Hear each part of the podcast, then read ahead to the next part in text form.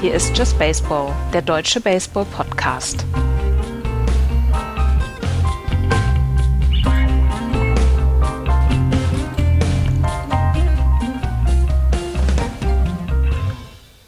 Halbzeit ist erreicht in der Major League Baseball. Jedes Team hat mindestens 81 Spiele abgeliefert. Das eine oder andere Team auch schon 82 oder 83 Spiele. Aber wir sind auf jeden Fall genau in der Hälfte der Saison. Herzlich willkommen zu einer neuen Episode von Just Baseball. Hallo Florian.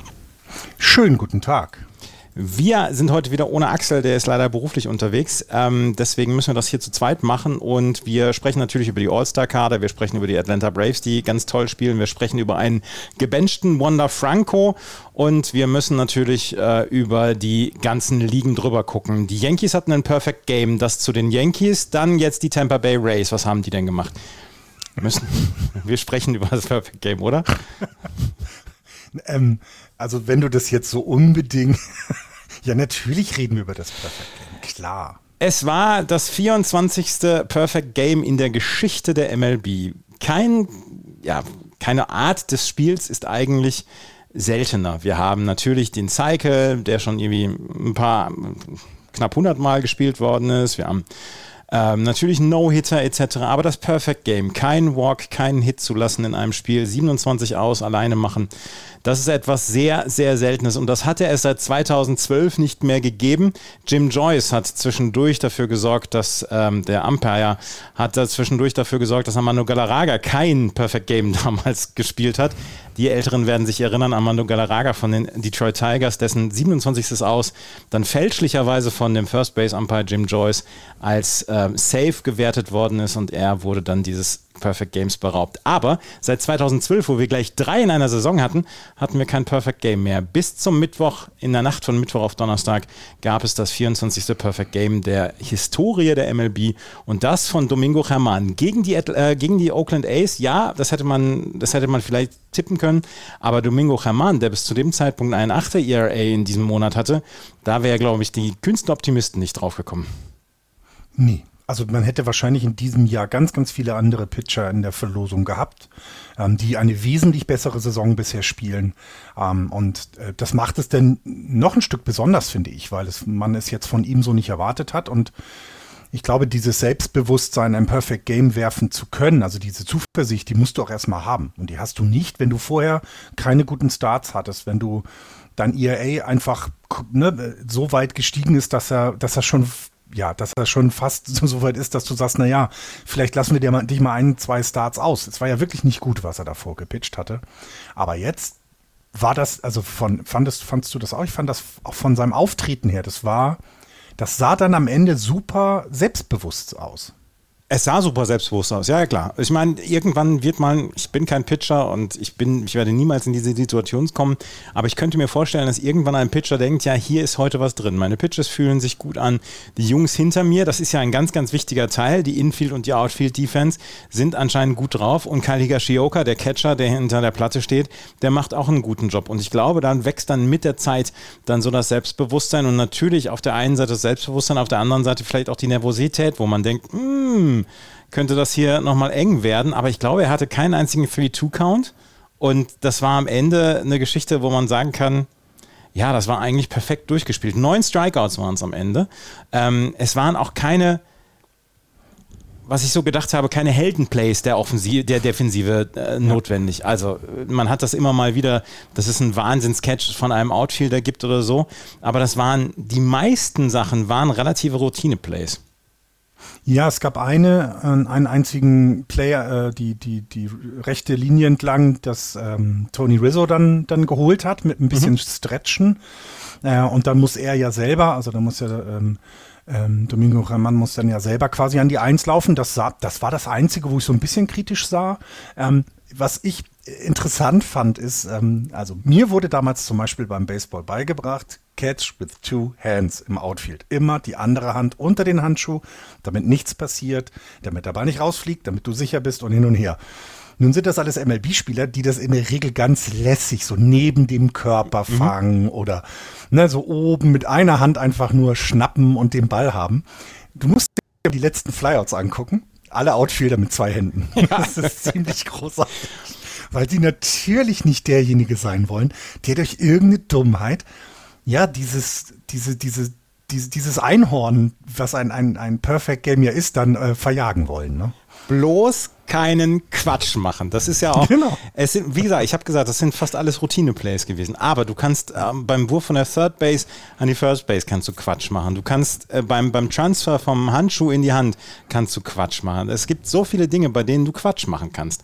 Und das ist alles nicht passiert. Und äh, da möchte ich so zwei, drei Namen möchte ich hier wirklich äh, rausziehen weil man ähm, da gesagt hat, das, das ist sehr gut gemacht worden. Erstens Anthony Rizzo natürlich an der First Base. Quasi wichtigster Mann neben Kali Gashioka, der muss diese Sachen, die aus an der First Base machen, die Groundouts etc.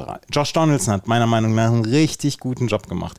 Harrison Bader im Centerfield, der einen guten äh, Job gemacht hat und Anthony Volpe auf der Shortstop-Position. Das sind alles Typen, die ihren Teil dazu beigetragen haben, damit dieses Perfect Game funktioniert. Und das ist etwas, da ziehe ich alle meine Hüte vor komplett konzentriert, cleaner Baseball bis zum Schluss. Nicht eine einzige Sekunde an was anderes gedacht, glaube ich, weil irgendwann in so einem vierten, fünften Inning denkst du, oh, wenn ich jetzt hier keinen Quatsch mache, da könnte was passieren. Und dann steigt natürlich auch die Anspannung. Und äh, dass sie da nichts gemacht haben und dass sie da nichts zugelassen haben, Chapeau. Ja, ja, und ähm, ich man, also Baseball sind 162 Saisonspiele und da ist sehr viel Routine dabei und ähm, es passiert auch ein Third Baseman mal ein Error, wenn er an eins wirft. Haben wir in dieser Saison auch schon von hervorragenden First Basemen gesehen. Das passiert einfach, weil diese Würfe so häufig vorkommen, ist natürlich auch die Möglichkeit, einen Fehler zu machen, steigt damit, rein statistisch gesehen. Aber genau in diesem Spiel darf das nicht passieren. Genau in diesem, diesem Spiel, dass du nicht ein 20 Zentimeter weiter links oder rechts werfen, so dass Rizzo nicht an, an den Ball rankommt, ohne die Base zu verlassen. In diesem Fall darfst du, jedes Flyout muss gefangen werden. Der Ball darf nicht raushopsen, der Ball, es darf, es darf kein äh, Missverständnis geben, wer den Ball denn jetzt fängt. Und all diese Dinge glaube ich auch, die sind genauso, fast genauso stressig, wie es für den Catcher und den Pitcher sind. Also ich glaube, die beiden hatten tatsächlich den schwierigsten Job, aber jeder, der draußen im Feld stand, hat genau gedacht, oh Gott, oh Gott, oh Gott, ich will es nicht sein. Und ich finde es immer wieder faszinierend, wie, ähm, ja, wie professionell diese Spieler halt sind, wie gut sie halt sind gegenüber allen anderen, weil eine, eine Liga drunter, in der Minor League, hast du diese Qualität nicht und da passiert sowas halt auch viel seltener, weil da eben auch drumherum so viele tolle, tolle Spieler sind. Ja, also wie gesagt, No-Hitter funktioniert immer mal wieder, aber äh, das hier war ein Perfect Game, also kein Walk und kein Hit zugelassen. Das 24. in der Geschichte, das erste seit damals 2012. Äh, Felix Hernandez gegen die ja. Tampa Bay Rays am 15. August, vorher 13. Juni 2012 Matt Cain gegen die Astros und Philip Humber für die White Sox am 21. April 2012 bei den Mariners. Die Mariners haben in einer Saison zwei Perfect Games gesehen, mhm. eins gegen sie, eins für sie damals. Ja, ähm, ähm, was aber interessant ist, als das letzte Mal ein Perfect Game war, da waren die Astros zum Beispiel noch in der National League. Ja. Bryce Harper und Mike Trout haben beide den Rookie of the Year Award gewonnen.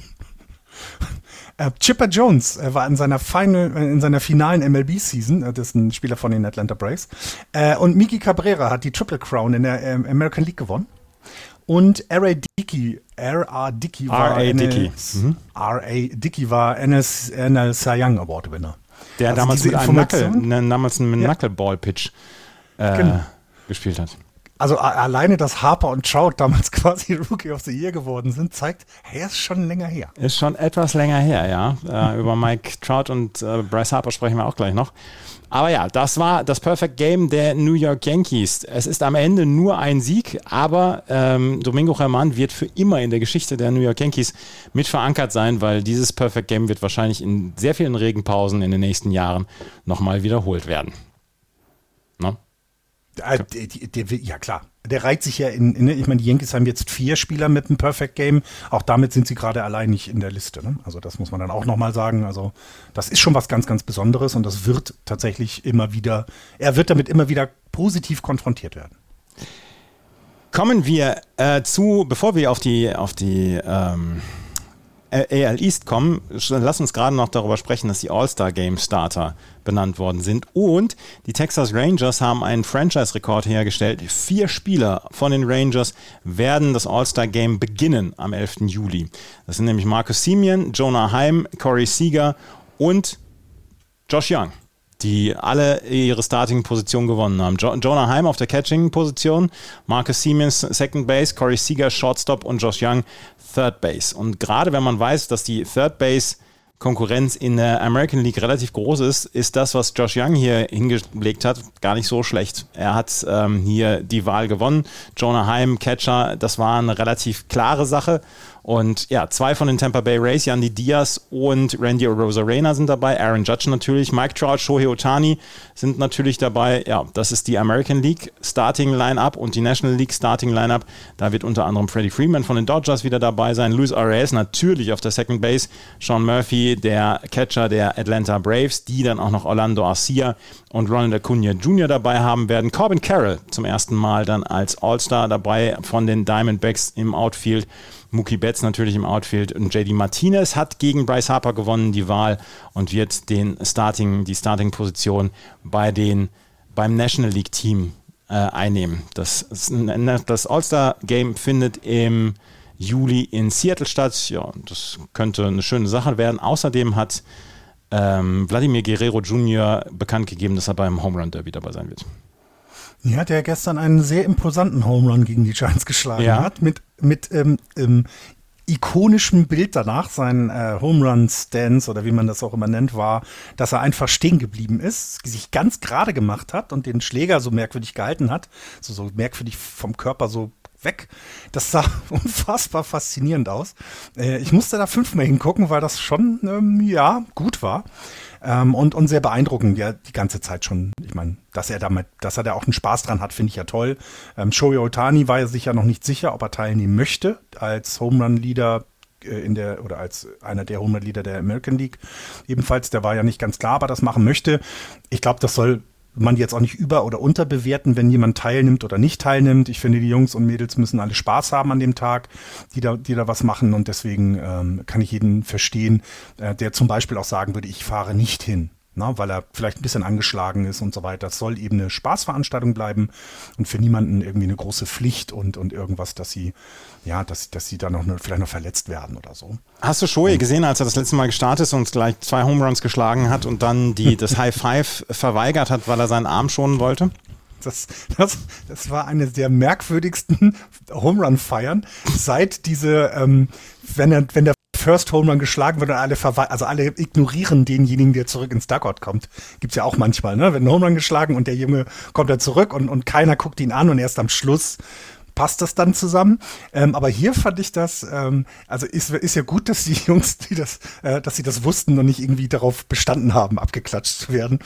Ähm, eine sehr komische Situation, ja. Aber verständlich, ne? Ich meine, er musste noch werfen, ähm, riskiert er eben halt nichts und das hat er gemacht und deswegen ähm, lustig sieht es aus ähm, und ich verstehe es. Ja, natürlich. Und ich würde es auch verstehen, wenn jetzt Shoei Otani sagen würde, Leute, ich verzichte mal aufs All-Star-Game in diesem Jahr, weil der Junge hat eine ganze Menge Geld zu verdienen am Ende der Saison, Schrägstrich in der Offseason und ähm, der will seinen Case natürlich noch mal ein bisschen unterstreichen. Hast du, hast du dies, Du hast, glaube ich, auch den, das, das Reel hast du mir, glaube ich, auch geschickt oder den, ja. ähm, die, die, dieses GIF oder diese, dieses kleine Video, wo jemand sagt, wie teuer es doch ist, ähm, im Dodger Stadium ähm, ein Spiel zu sehen, weil alles teuer er ist. ist er sagt, er sagt ähm, denk immer dran, wenn du die 72 ja. Dollar für die Tickets ausgibst, 30 Dollar fürs Parken, 7 Dollar für äh, einen Hotdog oder was, äh, 18 Dollar ja. für eins deiner vielen Biere, denk dran, es ist für Shohei. es ist für Shohei, ja.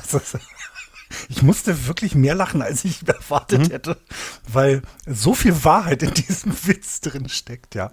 Ja, und ich kann es eben verstehen, jeder Spieler, der sich vielleicht auch zur, zur also gerade bei älteren Spielern, ne? Jetzt haben wir JD Martinez als Designated Hitter, der, ähm, der jetzt das sechste Mal dabei wäre in einem relativ hohen Alter, der könnte ja auch völlig zu Recht sagen, hey komm, ich, ich muss mich vielleicht an dem Wochenende mal ausruhen. Ähm, auch Mookie Betts, ne, der, der spielt Shortstop, der spielt im Outfield, der ist wirklich, der tut alles, damit das Team Erfolg hat. Wenn der sagen würde, ach komm, ähm, ich täusche mal eine leichte Verletzung vor, dass ich vielleicht nicht hin muss, finde ich das alles nicht schlimm und ähm, ähm kann das immer verstehen, wenn die dann sagen, das machen wir nicht. Lass uns in die Division gehen, oder? Sehr gerne. Die Tampa Bay Rays führen in der American League East mit 56 und 28 nach wie vor mit relativ komfortablem Vorsprung vor den Baltimore Orioles.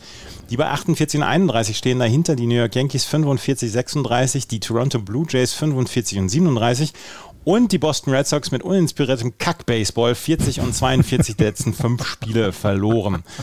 Die Tampa Bay Rays haben aber letzte Woche für Aufsehen gesorgt, als sie Wanda Franco gebencht haben. For mhm. not being the best teammate. Da hat einer Star-Allüren. Bei den Rays. Deswegen die, ist es ja die auch. Grünen. Ja, genau, so. Ne? Der fährt Auto, der fährt auch Auto. Ähm, nein, das ist tatsächlich, ähm, ich, ich, ich bin jetzt kein, ich verfolge die Rays jetzt nicht jeden Tag in den lokalen Zeitungen. Ähm, deswegen habe ich davon so nichts mitbekommen, ob da irgendwas im Team hin und her wackelt. Aber dass es jetzt genau den Spieler trifft, bei dem die Rays das erste Mal seit langer Zeit recht frühzeitig oder ja nein, recht offensiv mit der Vertragsverlängerung umgegangen sind, ne? Dass sie ihm ja sehr schnell äh, als Rookie einen langen Vertrag angeboten haben, dass der denn, dass der dann tatsächlich jetzt als, ja, als Spieler vielleicht mit Star-Allüren sich ähm, ähm, outet, sozusagen, finde ich, ähm, ist ein kleiner Treppenwitz der Geschichte. Ja, aber ich finde, ähm, ich finde das ein wichtiges Zeichen, ähm, weil er hat sich wohl wirklich in der Kabine ähm, nach Frustration, also wenn, wenn die Spiele verloren gegangen sind, hat er sich wohl so gegeben, ja, ihr spielt, ihr spielt Dreck und ich spiele mhm. noch ganz, ganz gut. Und das ist, ähm, Kevin Cash hat gesagt, ja, er ist ein gutes, er ist ein guter Junge, aber er muss in irgendeiner Weise seine Frustration besser handeln. Und ähm, er hat, Kevin Cash hat gesagt, in dieser Saison gab es mehrere Situationen, wo er diese Frustration nicht ordentlich gehandelt hat. Und ähm, er soll ein besserer Teammate sein und das kannst du nicht machen. Das ist, ähm, das darfst du nicht machen. Äh, er, hat, er, hat, er hat verweigert, mit Reportern zu sprechen. Er hat ähm, dann seinen, seinen Schläger weggeschmissen und so weiter. Das ist, das ist bei den Rays nicht gerne gesehen und sie haben ihm einen großen Vertrag gegeben und sie haben ihm natürlich auch mit diesem Vertrag gezeigt, du bist unser Franchise-Spieler, aber du musst dich da auch dementsprechend benehmen und ähm, ja. Ne, und das ist ein, zeigt aber auch für mich, das ist noch lange nicht das Team von Wanda Franco, ähm, weil sowas darfst du dir als derjenige, der vielleicht das Bild, das Gesicht der Franchise ist einfach nicht erlauben. Und das ist vielleicht eine Lektion, die er in seinen jungen Jahren jetzt lernen muss. Ja, es wird für dich auch mal schlecht gehen und die wird das für die Rays auch mal schlecht aussehen. Aber das musst du als Führungsspieler verwalten. Und da müssen deine Gefühle vielleicht mal hinten anstehen. Und im, ich, im Gegensatz zum Beispiel zu der ähm, Contreras-Sache bei den Cardinals, finde ich, wirkt das hier aber nicht als Degradierung, sondern tatsächlich als, ja, hey, guck mal, pass mal bitte auf, auch du kannst mal gebencht werden, wenn du dich nicht vernünftig verhältst, als Zeichen auch an alle anderen Spieler bei den Rays, als öffentliches Zeichen. Ähm, aber es äh, ist ja dann gleich wieder zurückgekommen, es war ja kein, oh, wir vertrauen dir nicht, sondern hey, nee, du musst ein bisschen an deiner Frustrationsbearbeitung arbeiten und deswegen geben wir dir jetzt mal zwei Spiele Zeit. Haben sie Frust gut gelöst, finde ich. Ne? Frustrationstoleranz, Herr Franco, um mal einen großen musikalischen Barden Deutschlands zu zitieren. Naja. Den kenne ich dann wahrscheinlich nicht, aber das macht nichts. Da ist sogar Hamburger, aber den kennst du trotzdem nicht. Ähm, die Tampa Bay Rays haben auch noch ähm, Shane McClanahan verloren. Ähm, auf die Injury List mit Back Tightness. Der, der hat Rücken. Ja? Das mhm. ist halt geht halt. Aber, aber die Tampa Bay Rays halten ja in den Laden zusammen, auch wenn sie zwischendurch so ein paar ja. so ein Spieler hatten, wo sie dann verloren haben und dann auch mal äh, Losing Streaks hatten. Sie halten den Laden ja zusammen im Moment. Ja, es passt, ne? Also auch wenn immer mal wieder Spieler dann ausfallen und, und auf der äh, mal kurzfristig mitspielen. Sie kriegen es ja weiterhin zusammen. Ähm, sie bleiben ja dran. Also auch wenn jetzt die letzte Woche mal mit nur fünf Siegen aus den letzten zehn Spielen ist, ist es ist es ja immer noch stabil. Ne? Sie verlieren kein, äh, they're not losing ground in, in, mhm. in, der, in, der, in, der, American League East, selbst wenn sie mal keine so gute Woche haben. Daher ja, ähm, das machen die sehr gut und ich, ähm, also ich meine, wir sind jetzt bei der Hälfte der Saison, so langsam sollten sich dann bestimmte Trends abzeichnen und bei den Rays ist der Trend einfach, ja, das, also an denen geht's, du musst an denen vorbeikommen und da steht jetzt fest, um diese Division zu gewinnen. Die Baltimore Orioles mit ihrem MVP-Kandidaten Aaron Hicks haben äh, allerdings nur äh, fünfeinhalb Spiele Rückstand.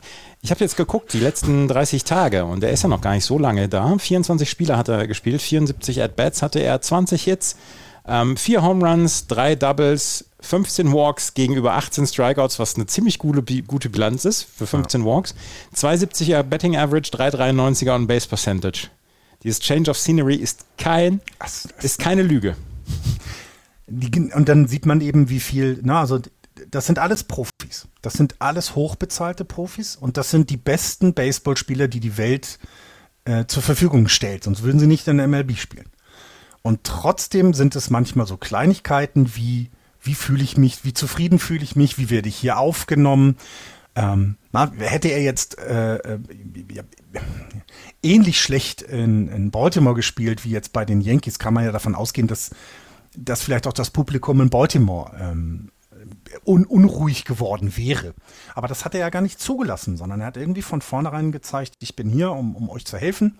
Ich, ich kann was und ich finde es absolut, das ist eine der absolut faszinierendsten Geschichten in dieser Saison, dass äh, Aaron Hicks relevant ist und relevant guten Baseball spielt und einfach zeigt, was er drauf hat. Und damit haben alle Beteiligten ja alles richtig gemacht. Ne?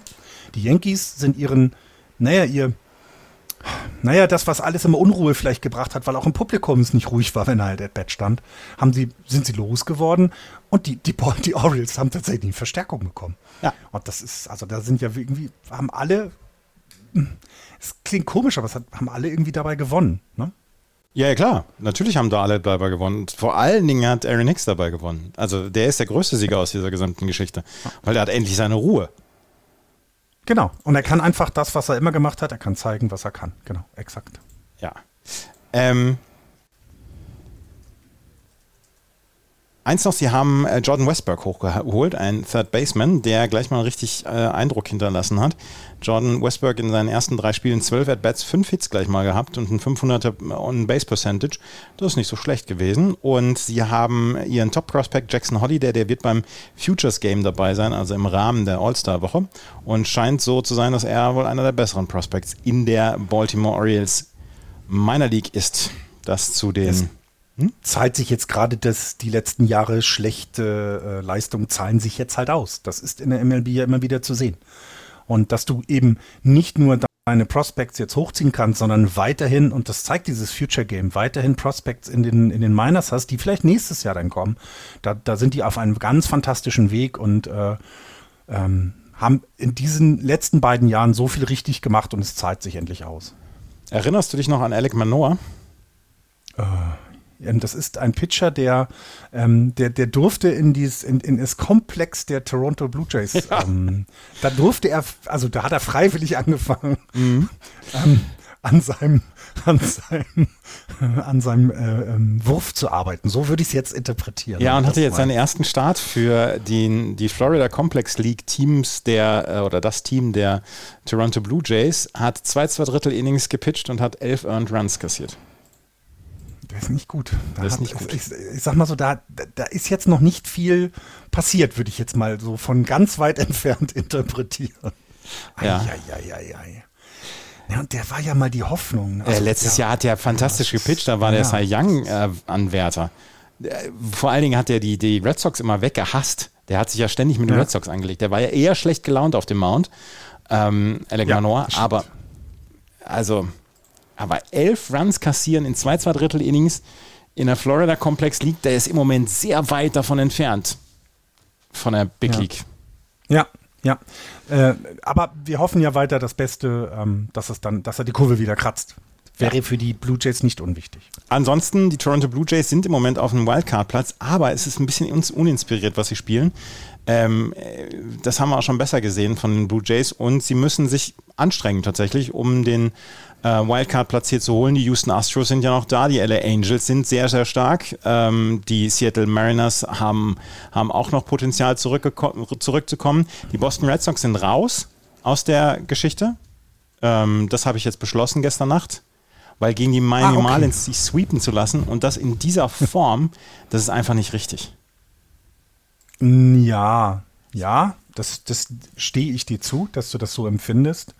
Ähm, es sind noch ein paar Spiele zu spielen. Es ist jetzt noch mal eine Saison zu spielen und deswegen würde ich es nicht ganz aus, rausrechnen, aber es, äh, gerade diese Serie gegen die Marlins empfand ich jetzt auch eher ähm, unterirdisch. Unterirdisch. Ohne dass ich jemand, und also ohne dass ich jetzt einen ganz tiefen Einblick hat, aber wenn man sich überlegt, die Marlins sind ein gutes Team. Ich meine, sie führen das Wildcard-Rennen in der National League an. Alles in Ordnung, aber ein Sweep hätte jetzt nicht sein müssen.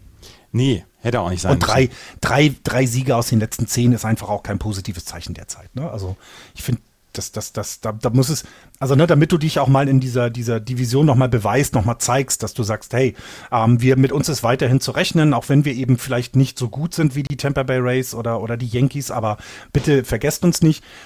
Es schwächeln viele Teams in der American League East. Du kannst ein bisschen Boden gut machen. Ne? Ich hatte ja irgendwann mal in unserem WhatsApp-Chat. Wer, wer, wer schwächelt in der American League East? Alle mhm. haben in dem Zeitpunkt geschwächelt, als ich diesen diesen, diesen Screenshot hatte, wo alle Teams 5-5 waren in mhm. den letzten zehn Spielen.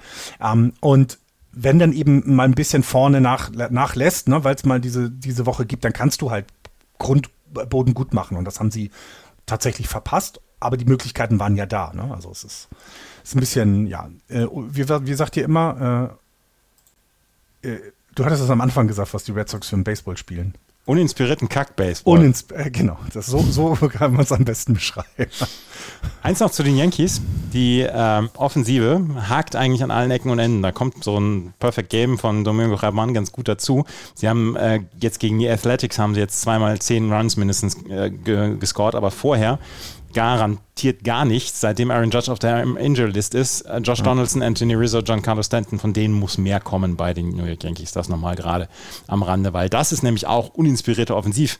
Kack-Baseball. Entschuldigung. Ja, ja, und genau, und, und, und man, wir haben es ja auch schon angesprochen, ne? Es ist eben anscheinend jetzt für, für die gegnerische Defensive oder gerade für den Pitcher einfacher, sich auf diese, naja, eher den vielleicht doch nicht so guten Spieler zu konzentrieren, wenn Aaron Judge weg ist. Ne? Du musst, du, du brauchst halt nicht ähm, deinen besten, also du musst nicht den besten Spieler äh, äh, versuchen auszuwerfen, sondern halt die, die danach kommen. Und das scheint ja im Moment zu wirken. Also sie sind da, die wirken da sehr unsicher und äh, in, sind halt auch ne, in den letzten äh, 20 Spielen, sie haben jetzt zwar äh, von den letzten 10 6 gewonnen, aber wenn man die letzten 20 Spiele zurückkommt, sind es nur 9 Siege daraus und wenn man die letzten 30 anguckt, sind es auch nur 15. Also machen sie 500 dabei. Und auch hier wieder, das ist in dieser Division, ist das nicht gut, wenn du, wenn du ähm, nicht mehr Sieger als Niederlagen hast, weil dann kannst du einfach schnell mal überholt werden. Ne? Das ist also äh, besorgniserregend ist es vielleicht noch nicht, ähm, weil ja solche Spiele wie jetzt die letzten beiden da mal dazwischen kommen. Aber es ist auch nicht, ähm, es, es, zeugt nicht davon, dass sie bereit sind, diese Division nochmal anzugreifen derzeit. Ne? Mhm. Hast du noch was zur American League East?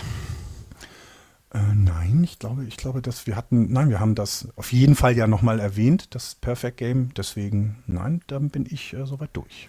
In American League Central führen die Minnesota Twins mit 40 und 42. Dahinter die Cleveland Guardians 39 und 41. Die Detroit Tigers 35 und 45, die Chicago White Sox 36 und 47 und die Kansas City Royals mit 23 und 58. Und so richtig viel habe ich zu den, äh, zu den Teams in der American League Central nicht zu sagen. Aber ähm, hast du gesehen, wie José Ramirez Homeplate in einem 10. Inning gestohlen hat? Das passiert auch nicht so häufig, ne? Ah, das ist ein wunderbares Play. Ist, ja. ja. Äh. Gegen die ja. ähm, Kansas City Royals hatte das gemacht. Es war gestern Nachmittag, also gestern Nachmittag äh, amerikanischer Zeit. Und, Entschuldigung, er hat das natürlich dann auch noch gegen den Catcher ähm, Salvador Perez gemacht. Salvador Perez ja. hat das wahrscheinlich dann auch ein bisschen als Blasphemie gesehen. Aber José Ramirez zwischendurch, zwischendurch muss man Dinge erzwingen. Und wenn es bei Teams nicht läuft, wie zum Beispiel auch bei den Cleveland Guardians es einfach nicht läuft, ähm, dann, dann muss man zwischendurch Dinge erzwingen. Und das finde ich ziemlich cool. Und José Ramirez, er ist der Franchise-Player der Cleveland Guardians. Er muss Dinge mal in die eigene Hand nehmen und er hat es erzwungen und das im zehnten Inning. Ähm, die Guardians haben es dann trotzdem noch verloren, aber naja, ja, und wenn du guckst, ne, die, die Twins jetzt in den letzten zehn Spielen nur vier Siege, die Guardians dagegen sieben. Also sie haben eben genau das gemacht, was man dann machen muss, wenn da vorne ein bisschen geschwächelt wird. Versucht dran zu kommen, denn wir alle wissen, wie in den letzten Jahren auch, in der Central geht es nur über den Sieg der Division, um in die Playoffs zu kommen. Und die haben sich jetzt ja, jetzt in diesem Juni mal ein bisschen zurückgemeldet. Ob das jetzt weiterhält, denn stabil waren sie über die Saison bisher noch nicht. Das sei dann dahingestellt. Ihr Run Differential ist immer noch bei minus sieben, was für mich immer dann darstellt, ja, sie haben halt nur 39 Siege und 41 äh, Niederlagen. Das ist eben genau das. Ähm, und ja, die Twins können, aus, können sich nicht absetzen also diese ganze Division ist uninspiriert, wenn man nicht sagen könnte, naja, bei den Tigers ist vielleicht noch, nee, ist es eben auch nicht. Ach, guck mal, die White, nein, da ist nee. einfach gar nichts derzeit, ne? Ich meine, zwischenzeitlich waren die Royals mal das schlechteste Team der MLB. Das, also das musst du erst mal schaffen in einem Jahr, in dem die Oakland Athletics einfach gar nichts machen. Äh, und deswegen, ich, ich habe auch nichts weiter dazu. Ähm, ich weiß nur, dass die Guardians in einem Spiel haben sie aufgelistet, wie viele Nationen denn jetzt gerade auf dem Feld sind mit dem Gegner zusammen und haben ihm nochmal, hat die MLB nochmal deutlich gemacht, hey, auch Baseball ist halt ein internationales Spiel und da muss man schon ein bisschen guckt man schon schön hin, weil da auch die deutsche Flagge ist mit Max Kepler und gesagt wird, ja, guck, selbst aus Deutschland ist jemand dabei, ähm, der hier in der Profiliga gerade spielt. Das war mal noch so eine tolle Nachricht aus der Central. Ähm, eine schlechte Nachricht haben wir auch noch von Cleveland Guardians. Äh, Terry Francona musste wieder ins Krankenhaus. 64 Jahre alt ist Terry Francona und hat immer wieder Gesundheitsprobleme gehabt in den letzten Jahren. Und er war zwei Tage im Krankenhaus. Ähm, es wurde nicht wirklich gesagt, was er hat. Aber es wurde ihm geraten, er soll ein paar Tage weg vom Team bleiben, weil das äh, seien im Moment Dinge, die, äh, wo seine äh, Gesundheit vorginge. Und bei den Cleveland Guardians entlässt sich Terry Francona nur selber. Das ähm, ja. auf diesem auf diesem Standpunkt stehen die Guardians inzwischen, weil sie ihm eine ganze Menge zu verdanken haben. Sie waren mit ihm in der World Series 2016, sind einen Sieg am, an der World Series vorbei und ähm, der entlässt sich eigentlich nur selber und er möchte gerne managen, er möchte gerne weitermachen. Der, das, das Feuer brennt sicherlich in ihm. Leider spielt ihm da die Gesundheit einen Strich durch die Rechnung im Moment. Und ähm, das ist eine Geschichte, ja, die ist sehr, sehr schade, weil er einer der besten Typen ist, die man so als Manager haben kann und das ist sehr schade. Ja, äh, äh, alles erdenklich Gute und bitte, bitte, bitte denk an deine Gesundheit zuerst. Äh, ja. Die Guardians müssten auch ohne dich zurechtkommen. Ähm, wenn, wenn du hier zuhörst, was du hoffentlich tust, bitte, bitte denk an deine Gesundheit. Und erst wenn du richtig wieder fit bist, würden wir dich weiter gerne in der, in der, im Duckout sehen, aber sonst. Zur Not managt José Ramirez den ganzen Bums oder Josh Naylor, einer von den beiden. einer von den beiden, ne? genau.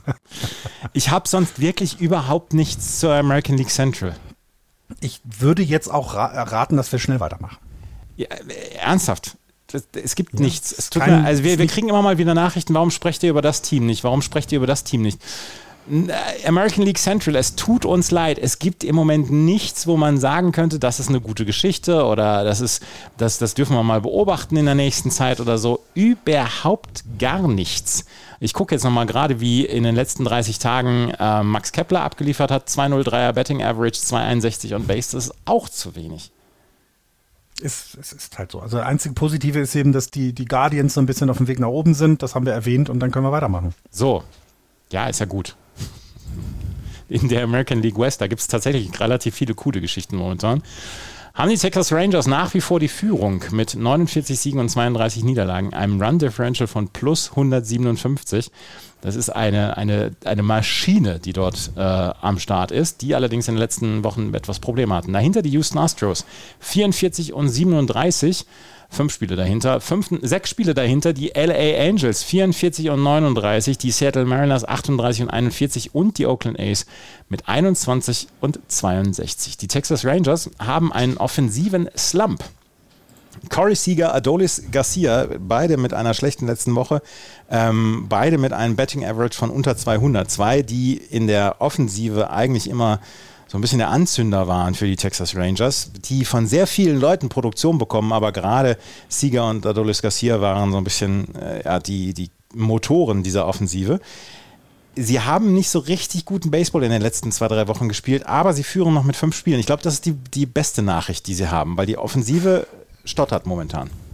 Ja, und ähm, sie haben halt ja durch diese, diese starke Offensive, die sie ja bisher immer hatten, ich meine, sie sind immer noch bei im Schnitt sechs Runs per Game. Mhm. Also man darf das bitte auch jetzt nicht überdramatisieren, aber ne, es ist halt weniger als vielleicht die letzten zwei Wochen. Ähm, sie haben sich halt einen Vorsprung ausgebaut in, in, in, in der ähm, American League West und trotz dann immer mal wieder kleinen Nachziehens der Astros konnten sie den bisher gut verteidigen. Und wir wissen alle, so ein Slump gibt es in ne, ein oder zwei Slums hast du immer in der Saison drin. Und wenn der jetzt vor dem All-Star-Break kommt, ist das ja vielleicht auch gar nicht so schlecht. Ne? Ich meine, ein paar Jungs fahren halt mit zum All-Star-Game, klar, weil sie dieses Jahr gut sind. Aber der Rest kann dann ein bisschen sich ausruhen, die Rotation kann ein bisschen die Arme raus, ausruhen und all das passiert ja dann während so eines All-Star-Games, äh, All-Star-Breaks. Und deswegen ist es tatsächlich ähm, jetzt vielleicht genau der richtige Zeitpunkt. Ne? Mhm. Entschuldigung, ich habe noch gerade was getrunken, es tut mir leid. Das ist völlig in Ordnung. Aber äh, also ich finde auch, ne, du, du hast es gesagt, es gibt auch mal wieder diese, äh, es ist jetzt gerade so, dass sie eben vielleicht nicht ganz so produzieren wie die Tage davor, wie die Wochen davor, aber es ist, finde ich, bisher noch nicht irgendwie alarmierend. Ähm, und dafür sind mir dann auch so als Konkurrenz, wenn du das anguckst, ne, ich meine, die, die Astros haben jetzt zwei hintereinander gewonnen, das hat sie aber auch nur zu einem 5, 5, in den letzten zehn mhm. Spielen gebracht. Ne? Also auch da kommt ja jetzt nicht das riesengroße Aufbäumen. Ähm, was ich halt noch immer spannend finde in dieser Division, wir können ja gleich noch über die Angels reden, aber kurz angesprochen, auch die Mariners ne, mit einem positiven Run Differential, was halt zeigt, hey, da ist was, also die könnten noch besser sein, haben vielleicht dann mal Pech oder verlieren vielleicht dann ähm, immer nur mit, mit wenig Run Differential und gewinnen mit einem höheren und sowas in der Art, aber auch da ist vielleicht noch nicht alles vorbei. Die Division ist doch spannender, ähm, als man das, äh, äh als, als sie in den letzten Jahren war, ne? Ja, die Texas Rangers, äh, die kommen auch wieder auf die Füße, da bin ich also relativ überzeugt davon, weil sie einfach so viele Waffen haben. Es könnte natürlich sein, dass solche Leute wie Josh Young oder Jonah Heim, dass die abkühlen mit der Zeit und dass vielleicht auch jemand wie Adolis Garcia merkt, dass er doch nur ein Mensch ist, aber insgesamt sollte diese Offensive eigentlich die, ähm, das Pitching tragen und das Pitching ist ein guten, gutes Stichwort. Die Houston Astros haben Probleme mit ihrem, mit ihrem Pitching. Ähm, im Juni haben sie einen ähm, Bullpen-ERA von 4,86 gehabt. Das ist deutlich zu viel. Leute wie Ryan Presley ähm, hat zwei der letzten sechs Safe Chances ähm, ver, verballert. Ähm, Hector Neris ist der einzige, der wirklich konstant ist und die Astros haben in der Offensive haben sie so langsam wieder ihren Plan, aber äh, im Pitching haben sie im Moment große Probleme und das ist eine Sache, die man ähm, beobachten muss, vor allen Dingen, weil die, ähm, weil die, dass das Pitching eigentlich nie so richtig das große Problem war. Genau, das ist ja das, wo auch die, die, die Astros in den letzten Jahren immer mit geglänzt haben. Ne? Das muss man mhm. ja ganz deutlich sagen. Und ähm, sie sind im Starting-Pitching ähm, derzeit zwar vom ERA immer noch auf Platz 3 in der MLB, aber im Relief-Pitching Platz 7, da war man doch ein bisschen anderes gewohnt. Und vor allem die Offensive, die in den letzten Jahren dann auch eher schwach war, ist, ist nicht besser geworden. Und wenn das alles zusammenkommt, dass gerade eben dann deine, deine Starting-Pitcher noch im Relief-Pitching ein bisschen schwächelt, dann passt das nicht zusammen. Das ist dann ein nicht guter Zeitpunkt, dass die Offensive mal wieder ruht. Ähm, wenn man sich das anguckt, Ryan Stanek in seinen letzten neun Einsätzen ein 6,14er ERA, also für den Juni einfach. Sean Dubin, mhm. ähm, 10,80er ERA. Elf Einsätze hatte Rafael Montero, 8,49er ERA. Seth Martinez, acht Einsätze, 5,11er ERA. Phil Mayton, 4,15er ERA in 13 Einsätzen das ist zu viel. Und das darf man sich als Team, was um die World Series spielen will, darf man sich das nicht leisten. Und da muss man dann auch wieder on track kommen. Und es gibt dieses Jahr vier gute Teams in der American League West. Und ja, die Angels gehören dazu. Und da muss, müssen die Houston Astros aufpassen. Ja, sie haben noch Vorsprung vor den Seattle Mariners, aber lass die mal heiß laufen. Und dann kriegen wir Probleme für die Houston Astros. Und da müssen sie, äh, müssen sie wieder ihre, ihre Leute an den Start kriegen. Unter anderem Jordan Alvarez in der Offensive, der in den letzten Wochen ausgefallen ist mit einer Verletzung.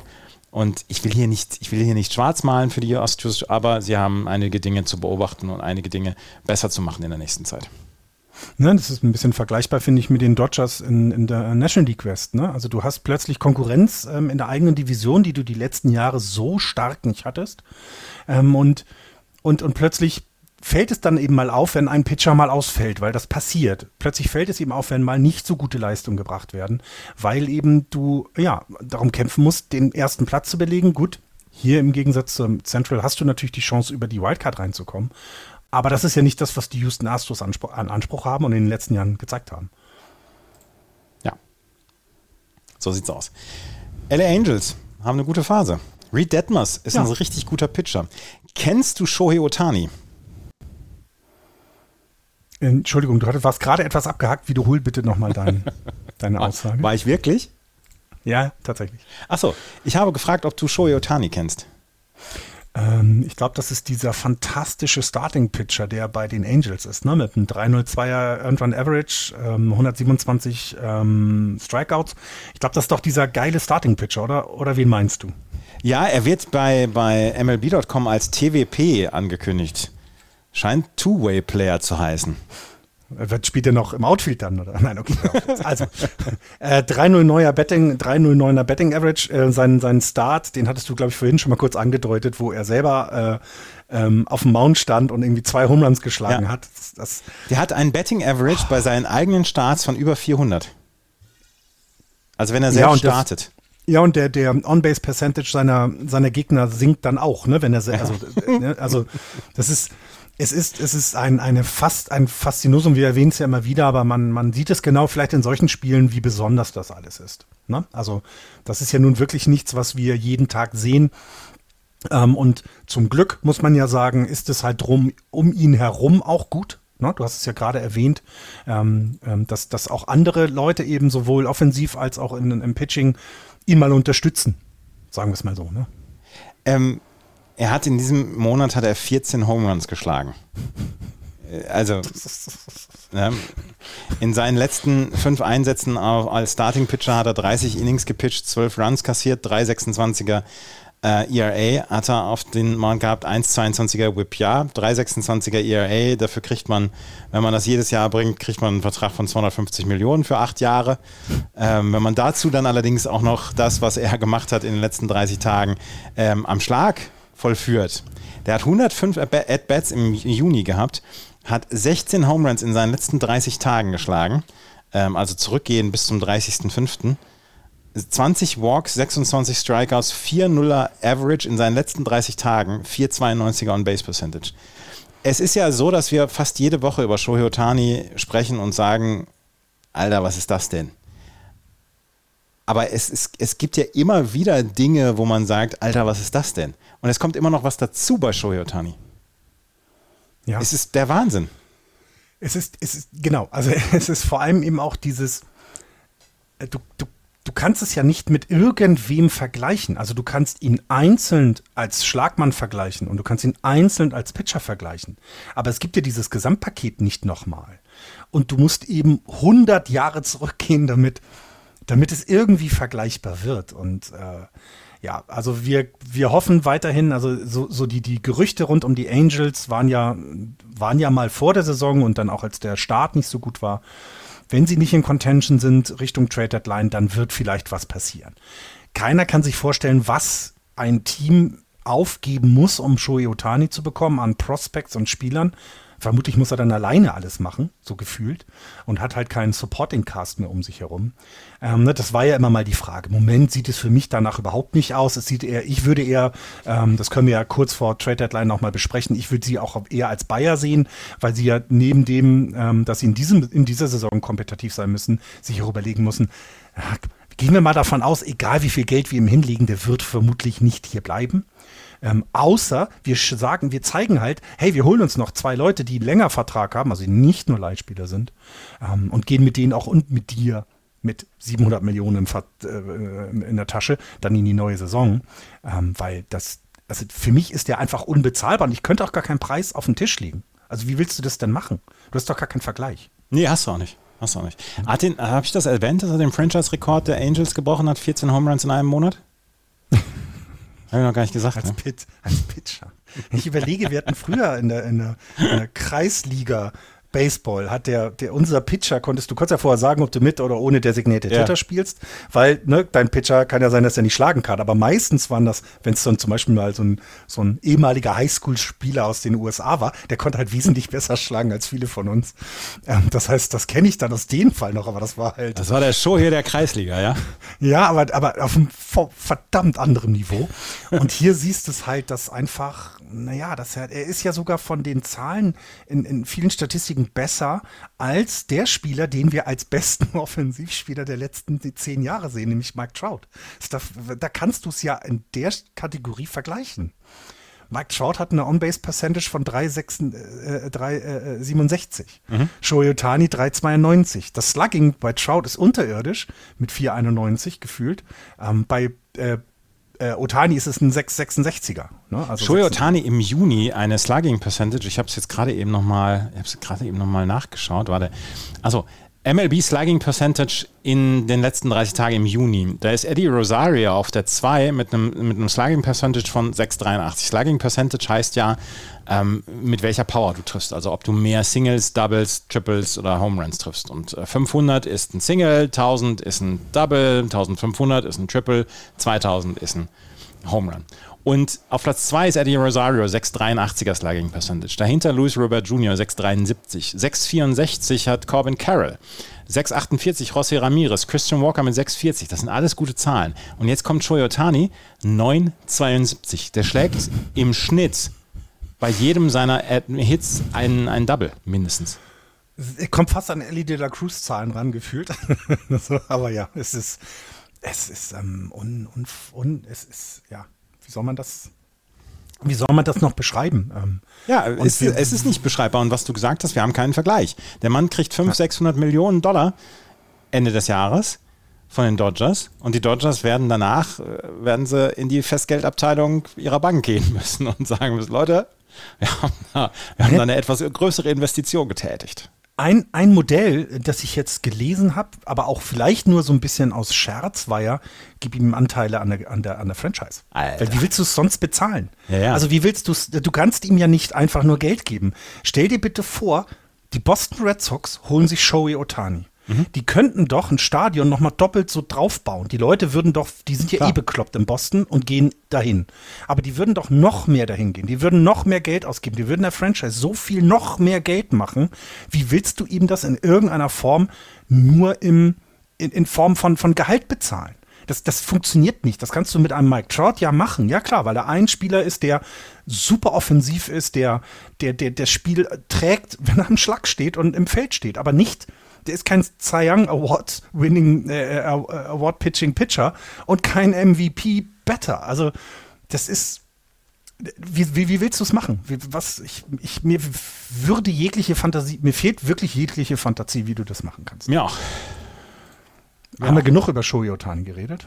Ja, wir müssen allerdings noch gerade bei den Angels bleiben, weil die haben nämlich zum ersten, äh, die haben den ersten Trade gemacht.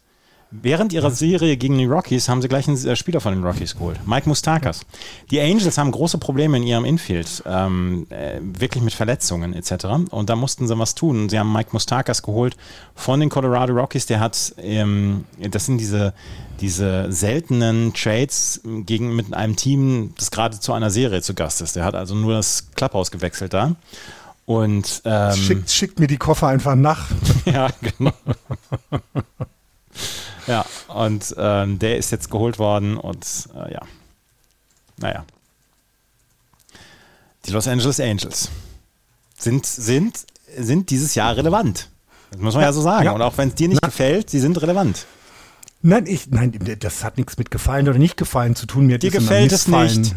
Mir hat es missfallen, wenn sie nicht relevant waren, weil sie eben Spieler wie Mike Trout und Otani in den Reihen haben. Und wenn man sich das, das Bild jetzt anguckt, ähm, sie sind ja derzeit noch raus aus der Wildcard. Ne? Die Blue Jays haben im Moment den Platz, aber das sind nur anderthalb Spiele, also ist nichts mhm. verloren. Und sie sind ja auch nicht weit weg vom, vom ersten in der Liga. Also das ja. heißt, das, das, das wird jetzt ganz elementar, was die drei Teams, die da oben sind, plus auch die Mariners zur, zur Trading Deadline machen, weil das so ein bisschen ja den, ja, die, die, die die Pace für die, für die, für das, für das, ja, für die nächsten halben Spiele, für das nächste halbe Jahr dann angibt, halbe Saison angibt. Ähm, und das, das ist einfach jetzt spannend zu sehen. Und ähm, ich finde es ein bisschen schade, weil gerade jemand wie Sandoval als Pitcher ein bisschen nachlässt. Das ist, in der Saison könnten sie zum Beispiel eine ja, so eine Leistung, wie er die er schon mal drauf hatte, ähm, könnten sie jetzt gerade sehr gut gebrauchen. Ne? Das ist so ein bisschen schade dabei, das ist so ein kleines Salz in, in, das, in das süße Essen.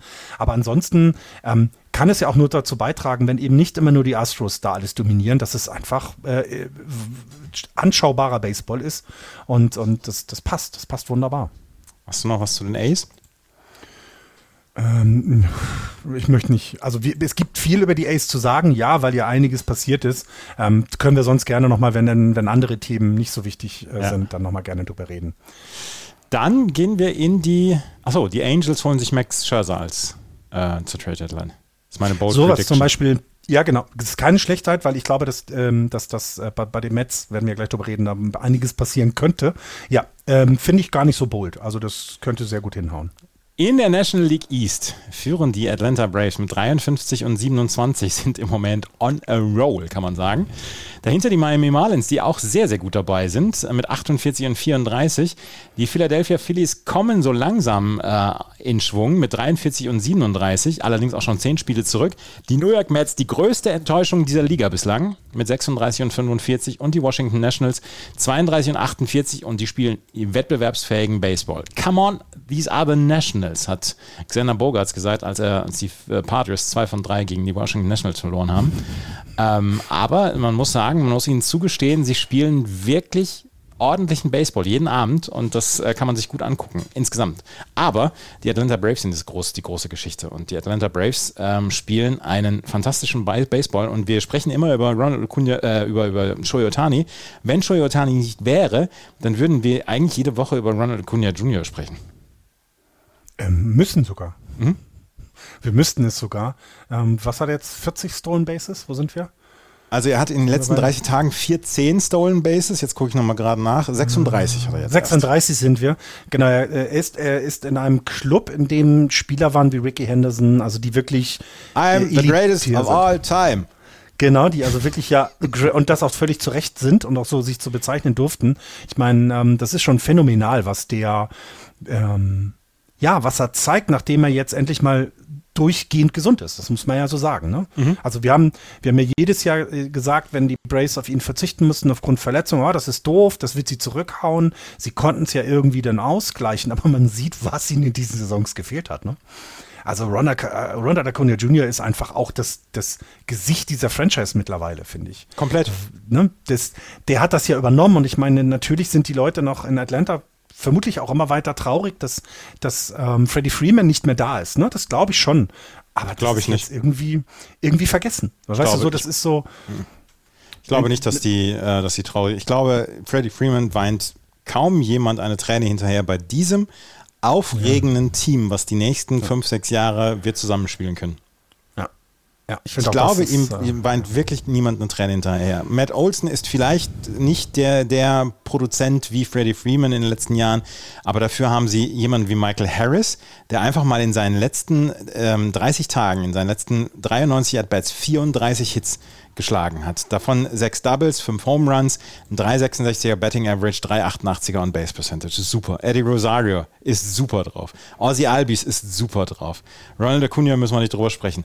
Aber das ist insgesamt eine derart geölte Maschinerie bei den Atlanta Braves, die alle in irgendeiner Weise bis 2045 an diesen Club gebunden sind für, für Minimalverträge.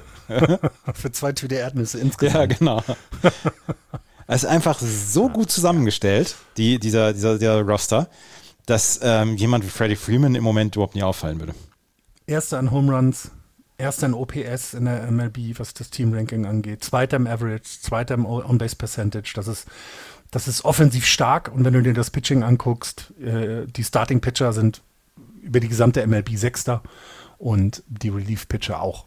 Also das heißt, es passt alles zusammen. Ne? Es ist nicht ein Jahr, wo deine Offensive ähm, einfach überragt, sondern hier überragen gerade alle und sind alle einfach richtig gut. Und du hast eben junge Leute, die das tragen. Ne? Du hast nicht, du hast keine, du, du hast es nicht durch äh, ähm, Free, oh, Free Agents, die, die schon Erfahrung haben gemacht, sondern Spencer Strider ist 25, Bryce Elder ist 24, Colby Allard als Starting Pitcher 25 oder jetzt wird jetzt 26. Also da sind alles junge Leute, die da mitmachen.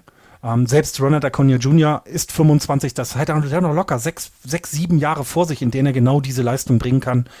Das ist einfach, ähm, das ist ein super zusammengestelltes Team und sie waren, ähm, ich weiß nicht, ob du das mitbekommen hattest, sie waren mitten in der Woche, hatten sie sogar eine bessere Winning Percentage als die Tampa Bay Rays. Ähm, weil sie halt, sie haben halt weniger Niederlagen als die Tampa Bay Rays. Das muss man sich einfach mal, ne? die sind echt gut, die Rays. Das haben wir mehrfach ja. gesagt. Aber ah, die, die Atlanta Braves äh, sind auch gut. Ich habe gerade hab ja. gesagt, Matt Olson ist vielleicht nicht der, der Offensivfaktor, aber ich habe jetzt nochmal gerade eine Zusatzinfo. Matt Olson zwischen dem 15. und 25. Juni hat er sieben Home Runs in neun Spielen gehabt und 15 RBI. Ja, der, der, der, äh, äh, eben, genau. Ne? Also der ist kein Freddie Freeman, aber es hat ja jetzt nicht zu bedeuten, dass er deswegen schlecht ist oder so, sondern nein, nein, der hat genau seine Leistung und das passt eben. Ne? Und ich glaube, dadurch, dass Freeman weg war oder weg ist und du brauchtest jemanden, der seine Leistung übernimmt, das kannst du nicht. Aber du hast eben einen gesunden Ronald Acuna Jr., der einfach das, das, das was jetzt ne, die, durch das Ersetzen von Matt Olson da fehlt, dass er einfach locker wettmacht. Ganz locker, ohne sich anzustrengen. So sieht es jedenfalls aus, wenn er spielt. Ähm, ja, also die, die Braves sind, nenne ich die positivste Überraschung, weil wir haben sie ja mhm. schon weit oben gesehen. Es sind aber ein, ein fantastisches Team in diesem Jahr und machen wirklich, wirklich Spaß. Definitiv. Also die Braves so, machen. So wie die Marlins, ne? So wie die Marlins. Ja, ja, die, die Marlins machen auch großen Spaß, aber die Boston Red Sox haben es letzte Nacht geschafft, den Betting Average von Luis Arraez von 3,98 auf 3,92 runterzudrücken. Irgendwas haben sie hinbekommen. Es, es sind die ganz Applaus. kleinen Dinge, die man hier loben muss bei den Boston Red Sox, die Miami Marlins. Ähm, da hat allerdings äh, Luis Arraez auch hier in seinen letzten 30 Tagen, also quasi im Juni, ein 4,19er Betting Average, 4,66er On-Base Percentage und ich habe ihn hier schon erwähnt und ich habe ihn schon erwähnt als, als das neue Pitching-Phänomen der ähm, mhm. der Miami Marlins. Das ist nämlich Yuri Perez. Und Yuri Perez hat in seinen letzten sechs, nee, in seinen letzten vier Starts keinen Run zugelassen. Äh, nee, Entschuldigung, vier Runs, einen, einen Home Run hat er zugelassen und ähm, ist einfach einer der ganz großen ja, Zukunftshoffnungen. Der hat in seinen letzten fünf Starts einen, einen ERA von 0,32, 28 Innings, 18 Hits, ein Run, ein Earned Run, ein Home Run. Hör doch auf. Hör doch auf. Fünf Walks, 35 Strikeouts.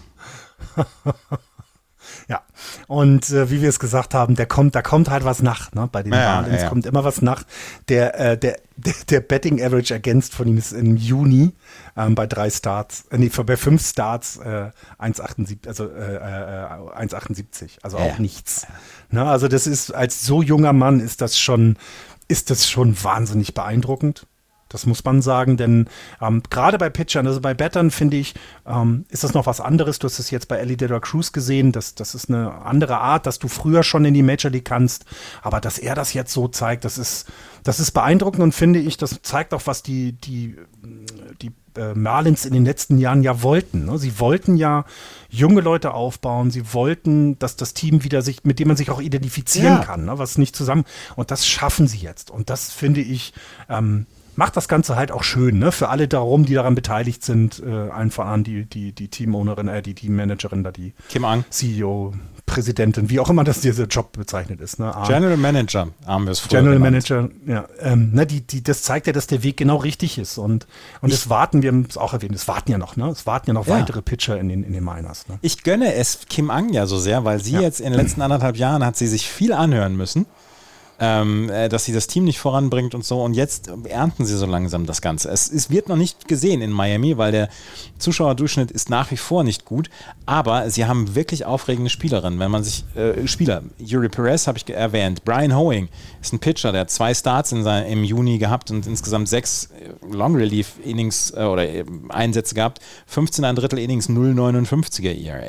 Ja. Braxton Garrett, Starting Pitcher, fünf Einsätze im Juni, 28 Innings, ein 2 2,22er ERA. Da ist jemand wie Sandy Alcantara, der ein 4,59er ERA hat, ähm, im Moment so ein bisschen die Nebenstory, aber die haben extrem gutes Pitching und sie werden, und das können wir so sagen, sie werden im Kampf um die Playoff-Plätze ein Wörtchen mitsprechen. Das ist in der, ähm, in der National League ist das eine sehr, sehr heikle Nummer, weil wir haben dann auch noch Cincinnati, Milwaukee, wir haben Arizona, die Dodgers, die Giants, die sehr, sehr gut sind. Ähm, das wird ein enges Rennen um die Wildcard-Plätze und wahrscheinlich werden sie die Atlanta Braves nicht einholen können, aber sie sind fett mit drin in dieser Nummer. Ja, und was die Zuschauer angeht, damit hatten sie ja selbst zu erfolgreichen Zeiten ein bisschen Probleme. Ja. Ich glaube, bei Miami ist das Publikum auch ein bisschen anders gestaltet. Was ich mir aber sehr gut vorstellen kann, ist, dass wenn du eben na, wenn, wenn, das, wenn das jetzt so bleibt, wenn der Erfolg da bleibt, dann gehen die Leute und gucken auch dann wieder Baseball. Das hat man bei den Miami Heat gesehen. Ne? Als sie nicht gut waren, hat sich das keiner angeschaut. Als LeBron da waren, waren die Stadien voll. Das ist halt so ein bisschen das Verhalten in Florida. Das wird auch kommen und das, die gute Arbeit wird dann auch belohnt werden mit Zuschauern. Definitiv. Und ähm, ich finde es auch, ich finde es faszinierend. Das ist mit einer der ähm, spannendsten Geschichten in der National League neben den Cincinnati Reds und natürlich den Giants, weil damit auch keiner gerechnet hat, ist das so schon das sind schon Geschichten, die man sich, die man gerne hört dann. Und, und hört ihr da von da hinten die Lokomotive? Das sind die Philadelphia Phillies. Ja. Ranger Suarez im mit Juni. Riesen, mit der riesen Glocke vorne dran. ja, genau.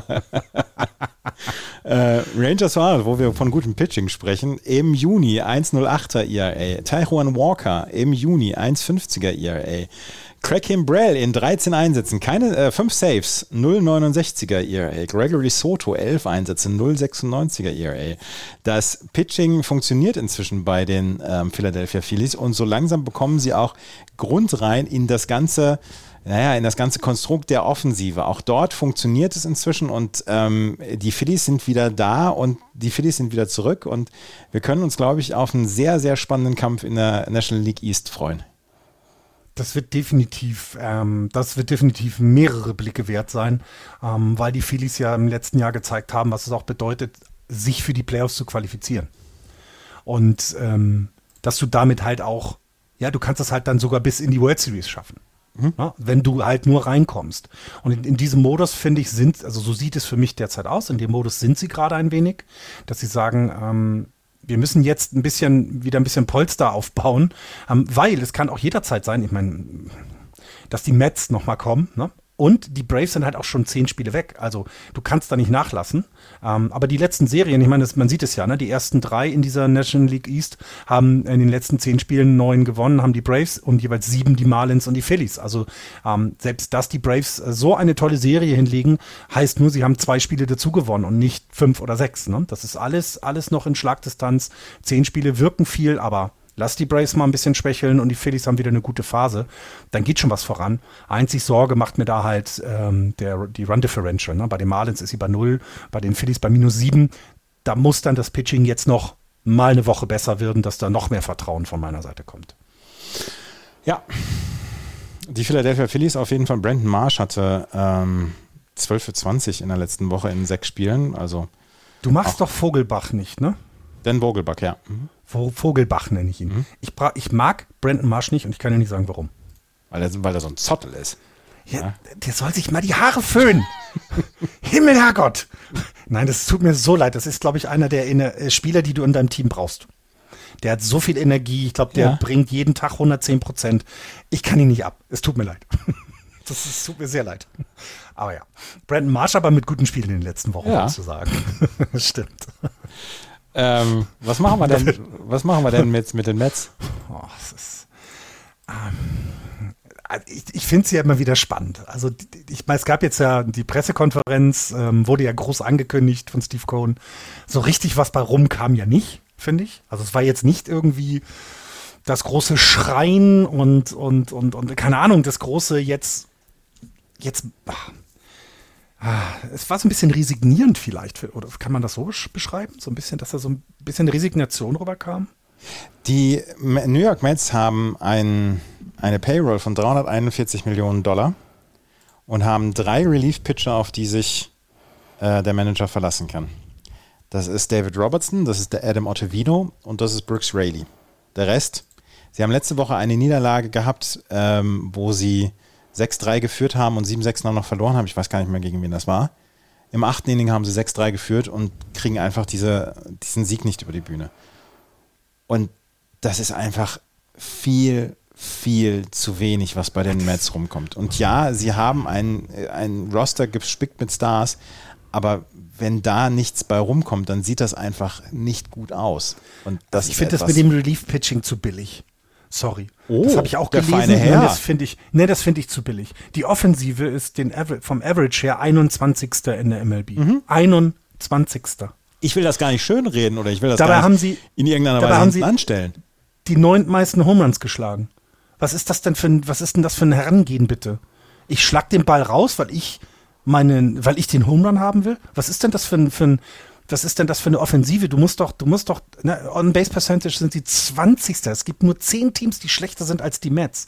Es gibt 29 Teams, die weniger bezahlen als die Mets. Das ist doch, das passt doch schon von der Offensive gar nicht. Also da passt ja nichts zusammengefühlt. Du hast keinen, du hast auch irgendwie keinen Teamleader, der mit irgendwas mal vorangeht. Um, ähm, und dann das Starting Pitching. Du hast gerade die Reliever angesprochen. Das ist ein Problem, aber Starting Pitching ist 23. Merch Run ever. 23. Ja, mit solchen Leuten wie Max Scherzer und ähm, Justin Verlander. Ich sage nichts über Justin Verlander, sonst wird mir vorgeworfen, dass ich seine Leistung nicht respektiere. Aber jetzt sieht man vielleicht, dass es nicht so gut ist. Ach, endlich, nach sechs Jahren hast du endlich recht. Nein, Es ist aber nicht gut, nur auf erfahrene Pitcher zu setzen. Na, wenn du mit Scherzer und Verlander zwei hast, die eben jenseits der 38 sind, das ist nicht gut. Das kann mal funktionieren, alles cool. Aber es ist halt ein Risiko. Und das Risiko sind sie eingegangen. Das kann man jetzt hinterher natürlich bewerten. Wussten wir doch. Nee, ist Quatsch. Hätten auch beide wieder ein super Jahr hinlegen können und dann würden, ne, das, das ist Blödsinn.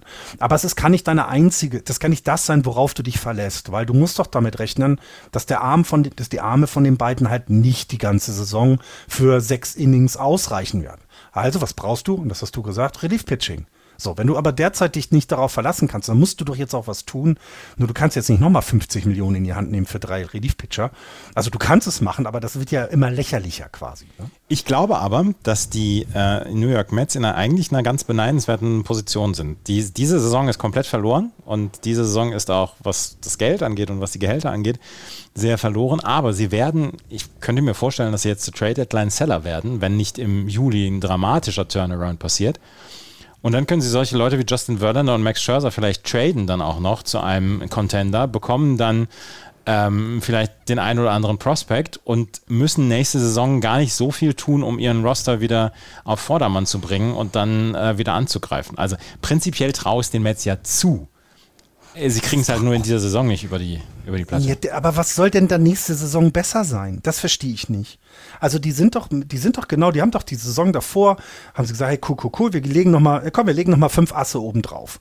Ja, wir, wir, wir fälschen schon, also wir, wir spielen schon falsch, weil wir halt über die Payroll sind, also über den Salary Tag, äh, Cap sind. Ähm, wir, es gibt wir kein Salary Cap über die Luxury ja, Tags. Ja, die Luxury Tags sind, Tags. Ja. Die Cohen-Tags sind, genau, äh, komm, wir scheißen, Entschuldigung, wir, wir, das ist uns egal, wir legen noch mal einfach fünf Scheine mehr drauf als alle anderen, blablabla. Mhm. Was soll denn an diesem Vorgehen jetzt anders werden? Meinst du, da ist jetzt jemand, der schlaue Trades macht? Der, der natürlich können sie jemanden noch mal weggeben und sagen, okay, Max Scherzer, dafür kriegen wir was zurück, aber das wird doch nicht schlauer werden. Die werden doch jetzt nicht sich mit Prospects ab also das, das bringt auch nächstes Jahr werden die auch keine zwei Prospects nach vorne bringen. Ähm, ich, ich vermute, also meines Erachtens sollten sie ähm, nicht unbedingt einen Fire Sale machen, weil, wie du so gesagt hast, die Mannschaft ist ja schon beisammen, sondern man sollte sich mit dem gesamten Team zusammensetzen und sagen, an welcher Stelle müssen wir hier arbeiten, denn na, ne, das, da, da ist ja genug, genug guter, gute Spieler sind ja da und irgendwie jetzt einfach so zu handeln, wie, wie man es von ihnen erwarten würde, wäre auch einfach lächerlich. Sorry. Also, das, ich, ich bin, vielleicht bin ich auch zu enttäuscht, weil ich gedacht habe, die Mets könnten mal könnte mal wieder relevant werden, weil wie geil wäre das mal sowas, ne? Mets gegen Yankees in der, in der World Series. Sorry, das würde doch jeder, die Einschaltquoten würden durch die Decke gehen und jetzt krapseln sie da rum und nicht kriegen aber nichts auf den Backen. Ach doch, du würdest es auch angucken. Nein, will ich nicht. Lüch nicht. Lüch, Lüch nicht. L-Ü-C-H. Ja wie man in Norddeutschland sagt. Ja, die Washington Nationals, wir haben sie eben schon erwähnt, sie spielen ordentlichen Baseball. Es reicht halt nicht. Aber 17,5 Spiele sind die Match schon zurück. 17,5, das ist doch. Ja. ja. Kommen wir in die National League Central. Dort führen die Cincinnati Reds nach wie vor mit 43 und 38. Da, da gleich auf sind aber die Milwaukee Brewers mit 43 und 38. Die Pittsburgh Pirates, nach ihrem starken Start sind sie abgekühlt, jetzt aber die letzten drei Spiele gewonnen, für, sind bei 38 und 42. Die Chicago Cubs bei 37 und 42 und die St. Louis Cardinals bei 33 und 47. Lass uns gerade erst noch über die London Games sprechen. Ja. Ähm, wie haben sie dir gefallen? Ähm, äh, ich, also wir waren ja selber da, ne? Das, mhm. das ist ja nochmal anders. Aber von außen betrachtet ist das ein sehr würdiges Umfeld. Die Bilder, die Luftbilder vom Stadion und dem Baseball drin in London, Baseballfield drin in London, mhm. das hat mich sehr bewegt, muss ich mhm. ehrlich sagen. Dann auch das Ganze drumherum, also das eben, das war so dieses, dieses, na, wie soll man das sagen? Das war so ein bisschen wie dieses Field of Dreams Game halt in größer. Mhm. Na, so, so, du hast ja auch zwei Mannschaften, die sich nicht mögen, also wo du weißt, da ist eine Rivalität, da, da gibt es keinen Ditschi-Datschi-Ball, sondern da geht es um was. Und, und trotzdem war das alles so ehrwürdig, so erhaben, so, so toll. Also mir hat es sehr, sehr gut gefallen, das muss ich wirklich sagen. Ich durfte ja beide Spiele für Sport 1 kommentieren und ähm, ich darf auch sagen, dass mir beide Spiele sehr gut gefallen haben. Auch das Drumherum hat mir sehr gut gefallen. Ähm, das erste Spiel hätte ein bisschen spannender sein dürfen. Das zweite Spiel war dementsprechend spannend. Es war am Ende ein Split. Es wurde okayer Baseball gespielt, kein wirklich cleaner Baseball. Wir haben im zweiten Spiel haben wir, glaube ich, nach zwei oder drei Innings schon drei Errors gehabt, wo man sich wirklich ein bisschen an den Kopf gepackt hat. Ähm, Und man hat auch gesehen, woran es bei den St. Louis Cardinals krankt. Das ist einfach die Offensive Oh, ja. überhaupt nicht überhaupt nicht an den Start kommt. Also Leute wie Nolan Arenado und Paul Goldschmidt haben nicht wirklich viel gerissen in dieser, ähm, in dieser Serie. Und aber insgesamt fand ich das ähm, war, war sehr schön und es war toll, die ganzen Menschen dort zu sehen. Es war nicht ganz ausverkauft. Ähm, der Kollege ähm, Matthias Ondracek war ja vor Ort und er hat gesagt, am Sonntag wären noch ein bisschen mehr Plätze offen gewesen als am ähm, Samstag, aber insgesamt kann man sagen, das war eine schöne Geschichte und es war nichts, das waren nicht so zwei absurde Spiele wie damals bei den Red Sox gegen Yankees, weil ja, es sind zwei Einhornspiele gewesen und es waren 50 Runs, aber darum geht es ja im Baseball nicht unbedingt immer. Wir haben am Ende zwei wirklich gute Spiele gesehen, finde ich. Wie gesagt, das erste Spiel hätte ein bisschen spannender sein dürfen. Ja, und einen vielen, vielen lieben Dank an die vielen Hörer, die uns Bilder geschickt haben, Ja. die uns ihre Eindrücke geschickt haben. Das, das ist wirklich, weil wir beide nicht dabei sein. Wir hatten es ja überlegt, ob wir auch hinfliegen. Das hat aber alles nicht geklappt. Ähm, und nicht dabei zu sein und für euch die Bilder zu sehen und vor allen Dingen auch, wie gut es euch gefallen hat. Das ist wirklich, das erwärmt das Herz und ich bin froh, dass die MLB das auch weitermacht, dass sie das nicht nur als Einmaligkeit sehen. Denn nächstes Jahr haben wir die Phillies und Mets dann und das Jahr drauf dann mal Paris.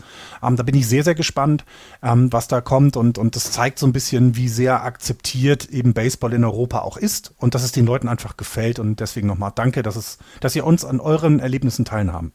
Ja, teilhaben vielen Dank habt. dafür. Phillies und Mets 2024, Anfang Juni dann schon, 8., 9. oder so. Ja, da, ja, Juni wird bei mir ganz schwer. Da muss ich ins Field of Dream. Ich muss Karten für das Field of Dream Game bekommen. Ich muss Karten für das Field of Dream Game bekommen. Ich bin wahrscheinlich bei den French Open oder so im Tennis. Naja.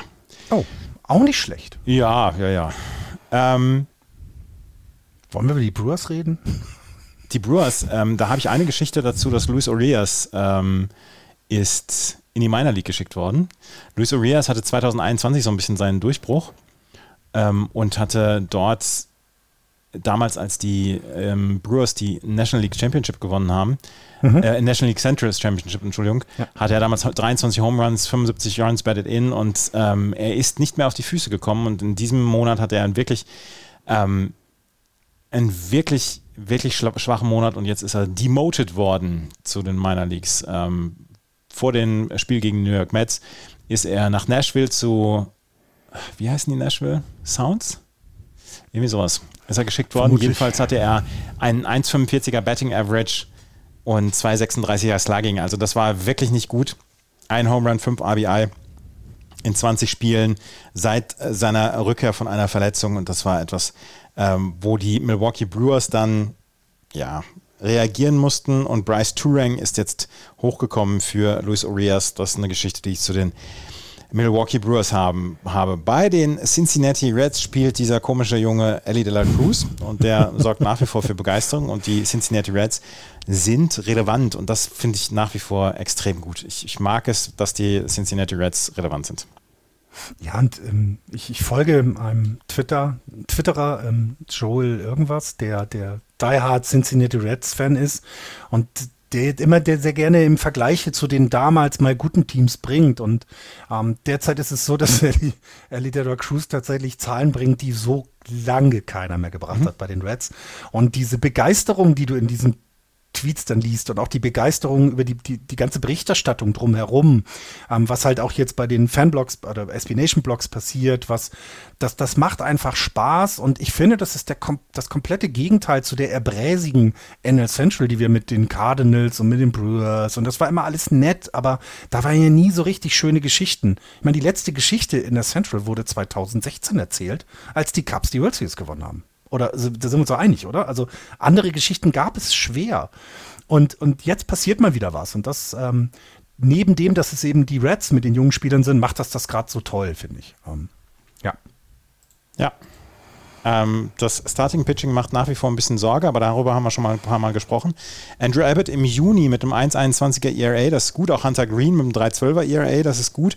Aber Luke Weaver, Ben Lively und Brandon Williamson jeweils mit ERAs von über 6. Ähm, da müssen die Cincinnati Reds noch ran. Vielleicht kommt da noch jemand von, von unten hoch. Graham Ashcraft ähm, hatte auch keinen guten Start im Juni. Drei Starts, 16er ERA, das ist nicht gut, das ist nicht gut genug.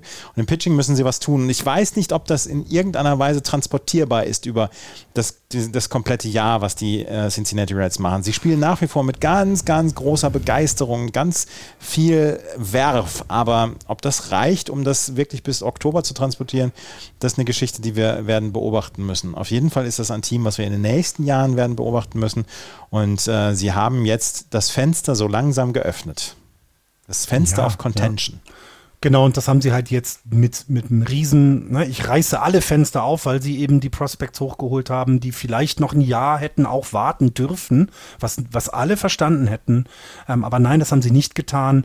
Und ähm, ich finde, das, das macht das halt so schön. Und auch, ich glaube, jedem Cincinnati-Fan ist klar, wenn es dann im Oktober nicht für die Playoffs reicht, haben sie trotzdem ein tolles Jahr gehabt. Ich meine, wenn Joey Votto schreibt, dass er wirklich mit einer Truppe zusammenspielt, wie er es lange nicht hatte, die beste Truppe, mit der er je zusammen war. Ähm, ich weiß, das Video war letzte Woche schon, ich weiß nicht, ob ich es erwähnt hatte, wo er selber erzählt, dass es einfach, dass er in, diesen, in dieses Teamjahr kam, wo sie diesen Winning Streak hatten, den wir bisher auch noch gar nicht erwähnt hatten, ne? dass die zwölf Spiele hintereinander gewonnen haben. Ähm, da kam er ja rein und ich meine, er ist, er ist erfahrener Veteran, er hat schon viel erlebt, aber das, was, das Einzige, was in seinem Kopf war, bitte nicht verlieren, weil sonst ist er schuld. Also sonst wird er halt dumm angeguckt. Seitdem du da bist, verlieren wir. Ne? Ich meine, wir wissen, wie abergläubisch Sportler sein können. Und dass das ein 39-jähriger Veteran so offen zugibt und sagt, dass er einfach den Jungs das nicht versauen will, Ja. finde ich, zeigt, wie toll Arjo Ivotto ist und wie gut die Stimmung auch in der Mannschaft sein muss, dass er das auch offensiv, äh, offen, öffentlich so sagen kann. Und das, das macht Spaß und ähm, nächstes Jahr wird es noch mehr Spaß machen und das Jahr drauf noch mehr Spaß. Also, wie du es gesagt hast, die werden uns begeistern. Um mal eine kleine Metapher zu bemühen, dieses, diese Saison für die Cincinnati Reds ist ja so, wie wenn du im Dachgeschoss vier Wochen lang 33 Grad und 100 Prozent Luftfeuchtigkeit hattest und jetzt das Fenster öffnen kannst, weil ein Temperatursturz auf 18 Grad und für die nächsten zwei Tage Dauerregen angesagt ist. Dann würde ich das Fenster aber wieder zumachen, weil alles unter 20 Grad ist inakzeptabel in meiner. Du hast vier Wochen lang, vier Wochen lang bei 33 Grad und 90 Prozent Luftfeuchtigkeit da, darum gemacht. Ja. Da werden dir 18 Grad, werden dir vorkommen, wie die Cincinnati Reds in dieser Saison. So. Ich hatte, nein, nie wieder. Ich will das nicht. Ich will 33 Grad, 70 Prozent Luftfeuchtigkeit. Aber doch nicht im Dachgeschoss. Überall. Keller. Ist egal. Nein, aber ich, du hast es ja sehr gesagt, dieser, das tat der Franchise diese Saison oder bisherige Saison tut der Franchise, so wie du es beschrieben hast, einfach einfach gut. Die Fans sind glücklich. Ähm, äh, es ist alles, ja, es ist alles gerade ein wunder, wunderbar schönes Gefühl für die, für die vor Ort und, und für die Zuschauer und für die Spieler selber. Und ich meine, Ellie De Cruz ist einfach phänomenal. Es macht Spaß und cool. Ist ja cool, cool. verrückt, 33 Grad im Keller. Lass uns in die NL West gehen. Die Arizona Diamondbacks führen mit 48 und 34. Dahinter die LA Dodgers 45 und 35. Die San Francisco Giants, jetzt haben sie zwei Spiele verloren, aber vorher haben sie äh, fantastischen Baseball gespielt. 45, 36. Die San Diego Padres 37 und 44. It's the damn Nationals. Und die Colorado Rockies bei 32 und 51. Die San Diego Padres zu den New York Mets wahrscheinlich die größte Enttäuschung bislang in dieser Saison. Und auch sie werden große Probleme haben, in die Playoffs zu kommen. Da muss eine sehr gute zweite Hälfte ran für die San Diego Padres. Und ähm, das ist eine Geschichte, ja, da bin ich sehr gespannt. Aber die Arizona Diamondbacks, die spielen eine richtig gute Saison, haben jetzt allerdings ein bisschen Sorge rund um Corbin Carroll. Der hat das Spiel gegen Tampa Bay Rays verlassen wegen Schulterschmerzen in der rechten Schulter. Für einen Outfielder ist die rechte Schulter, wenn es die Wurfschulter ist, dann auch noch ein relativ wichtiger Körperteil. Und ähm, er hatte schon mal Probleme damit in den letzten Jahren, auch in der Minor League. Und da hat Terry Lavallo gesagt, nee, da gehen wir gar kein Risiko ein. Und da könnte ich mir vorstellen, dass äh, Corbin Carroll, äh, wahrscheinlich will er total gerne zum All-Star-Game, weil es ist sein erstes, aber dass er vielleicht dann auch sagt, okay, vielleicht äh, ruhe ich das dann aus. Das, das wäre genau so etwas, was du da berücksichtigen musst. Ne? Er wird gewählt, aber vielleicht spielt er nicht, weil genau das ist, es ist wichtiger, was die reguläre Saison bringt und nicht das All-Star-Game. Ähm, ja, also da, da finde ich auch gut, dass die quasi die Diamondbacks nicht ne, ihn weiter, weiter spielen lassen. Oh, ja, ist nicht so schlimm, komm, mal eine Kortisonspritze, dann geht's schon. Sondern dass sie einfach sagen, komm, ne, sie haben ihn noch nicht auf die Injured List gesetzt. Das ist auch ein gutes Zeichen bisher. Ähm, und ja, wäre auch schade, denn ich meine, die Saison, die bisher hat, ist ja fantastisch. Ne? Das, das ist ja schon auch eine der, der wirklich tollen Geschichten in diesem Jahr, finde ich. Ne? Ja, total. Ein Spieler, ein Spieler, mit dem man ja nicht unbedingt von vornherein gerechnet hat, dass er ja so, so einschlägt. Ne? Also der, jedenfalls war er bei mir immer unterm Radar, muss ich Und er hat fulminantes Haar. Das möchte ich wie so häufig dann erwähnen. Deswegen beneide ich komplett, komplett alles. Ja, ja. Klar. Na, Colin Carroll ähm, gehört aber zu den drei Spielern, die die äh, Arizona Diamondbacks im Juni getragen haben. Ketel Mate, Christian Walker, Corbin Carroll hatten im Juni eine kombinierte äh, Line von 3,29er on, äh, Betting Average, 4,08er on Base, 6,39er Slagging, Slagging. Also diese drei zusammen. Und das ist richtig, richtig gut. Und da hast du, damit kannst du eine Offensive nach vorne bringen. Ja. Das Ketel Mate nochmal ja. Das, ich, ich wollte den immer mal haben. Ich weiß gar nicht, wann das war. Ich, weil, ich weiß gar nicht, wann ich gedacht habe, Mensch, wenn die Giants sich um den bemühen, würde ich das gut finden. Ähm, aber dann ist er ein bisschen untergegangen. Aber dass der nochmal so eine, so eine tolle Saison spielt, finde ich, ähm, das freut mich für ihn tatsächlich. Ähm, warum auch immer. Ähm, ich mochte den immer irgendwie, keine Ahnung. Ähm, und ja, das ist ein, ein Team, was, was kein, kein Superstar hat. Ne? Also ich meine, Corbin Carroll kann sich dahin entwickeln, aber der ist einfach noch dafür ist er noch zu jung gerade. Ähm, ist, ist, die Mannschaft trägt sich halt auf mehreren Schultern und ähm, das, das ist überraschend.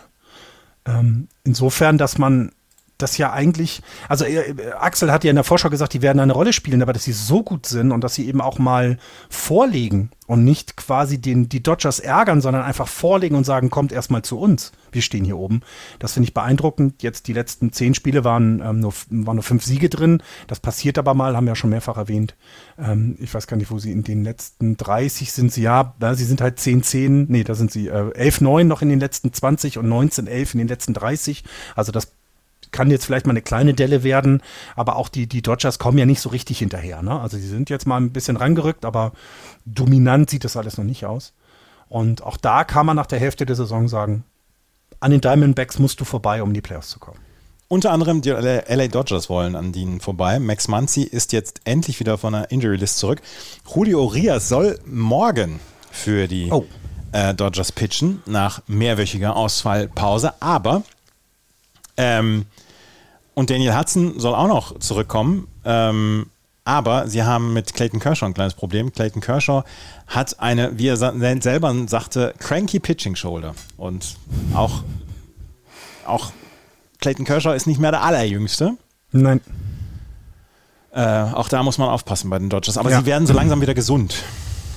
Ist, äh, ja, das ist ja auch notwendig. Ne? Sie haben halt doch genug Spieler verloren, ne?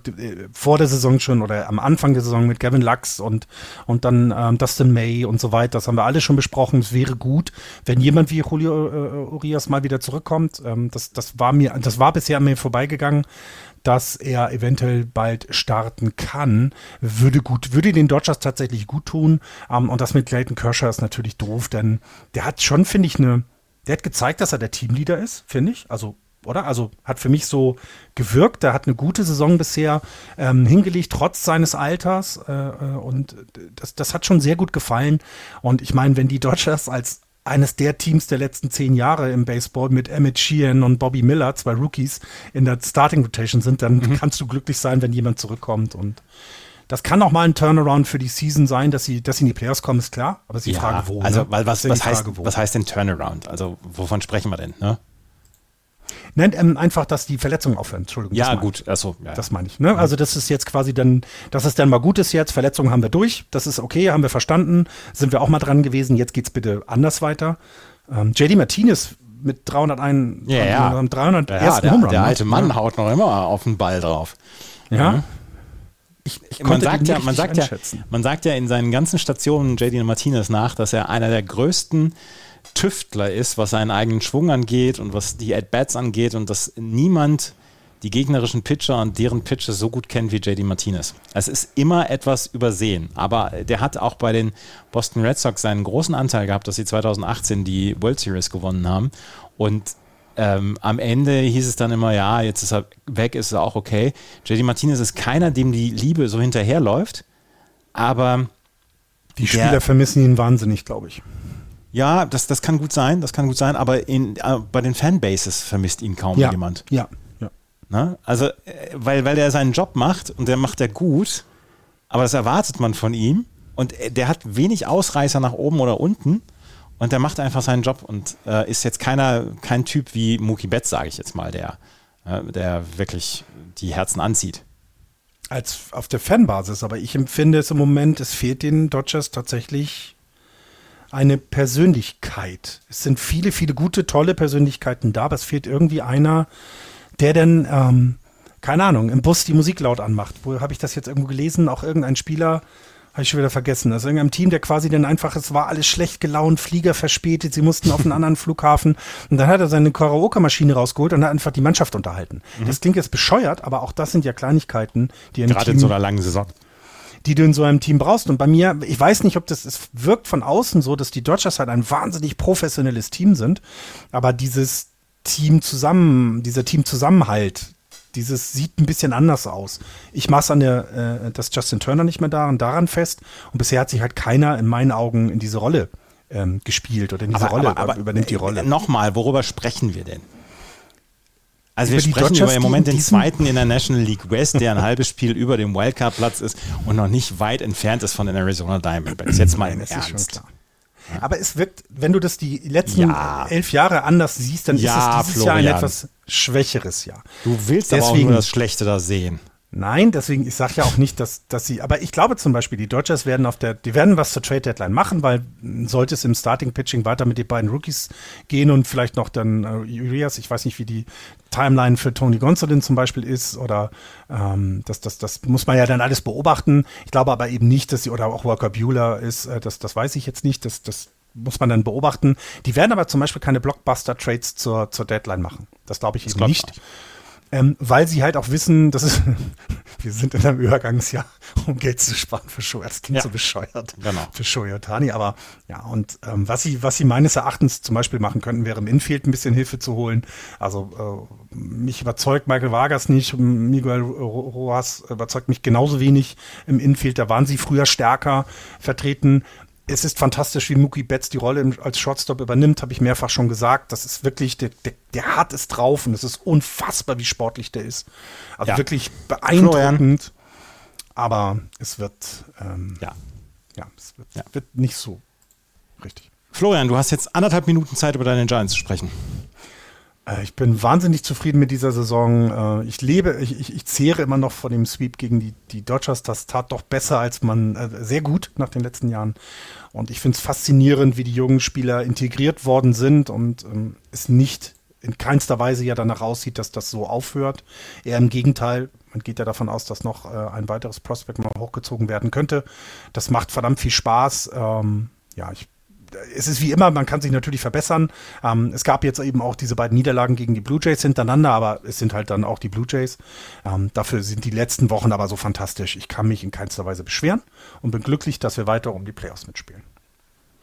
Das hast du jetzt aber schön gesagt. Camilo Doval ist ein sehr, sehr starker Pitcher, ne? Kann man so sagen. Die äh, Rogers-Zwillinge machen ihren Job sehr, sehr gut.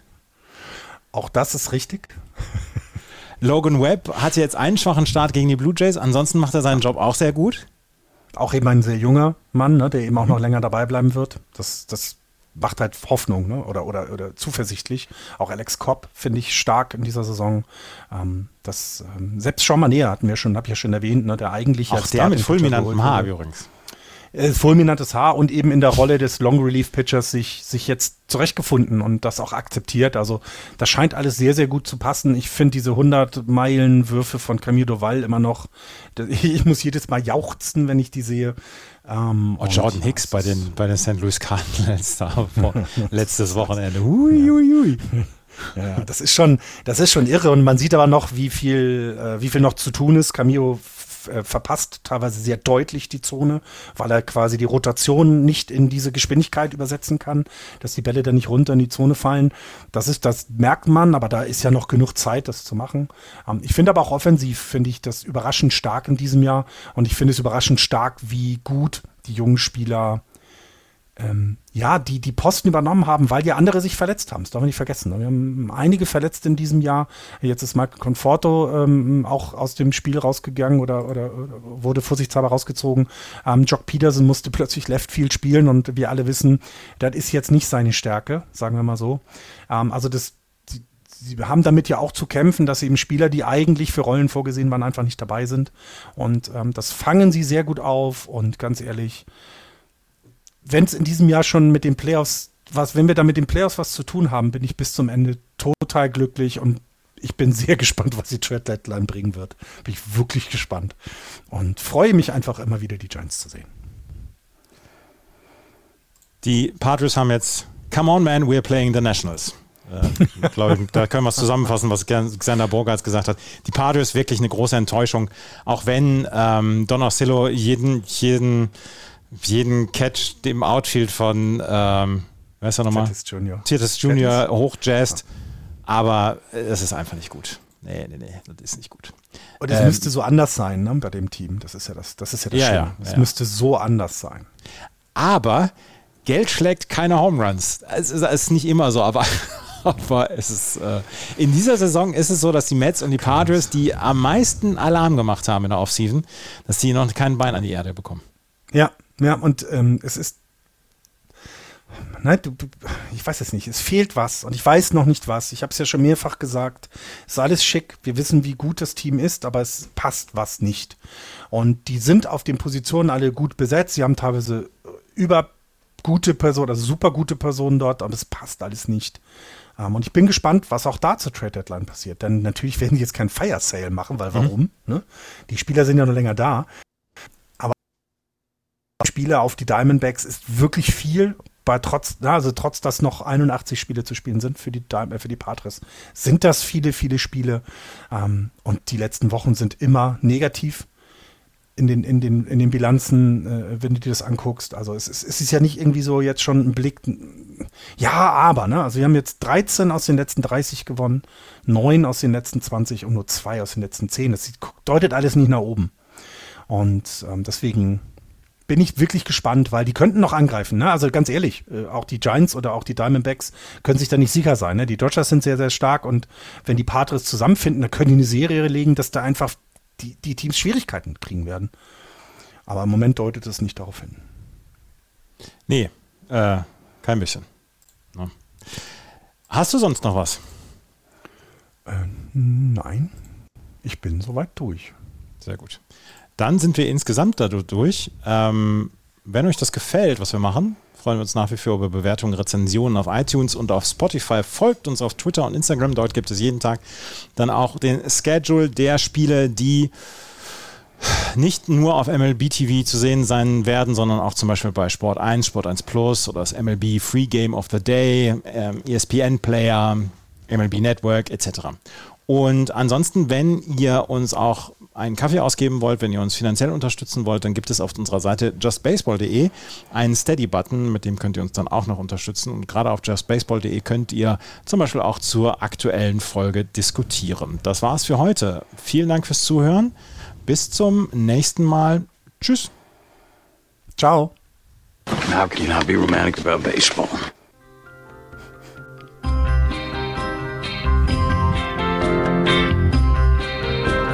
Das war Just Baseball. Ihr findet uns auf justbaseball.de, bei Facebook, bei Twitter und natürlich bei iTunes.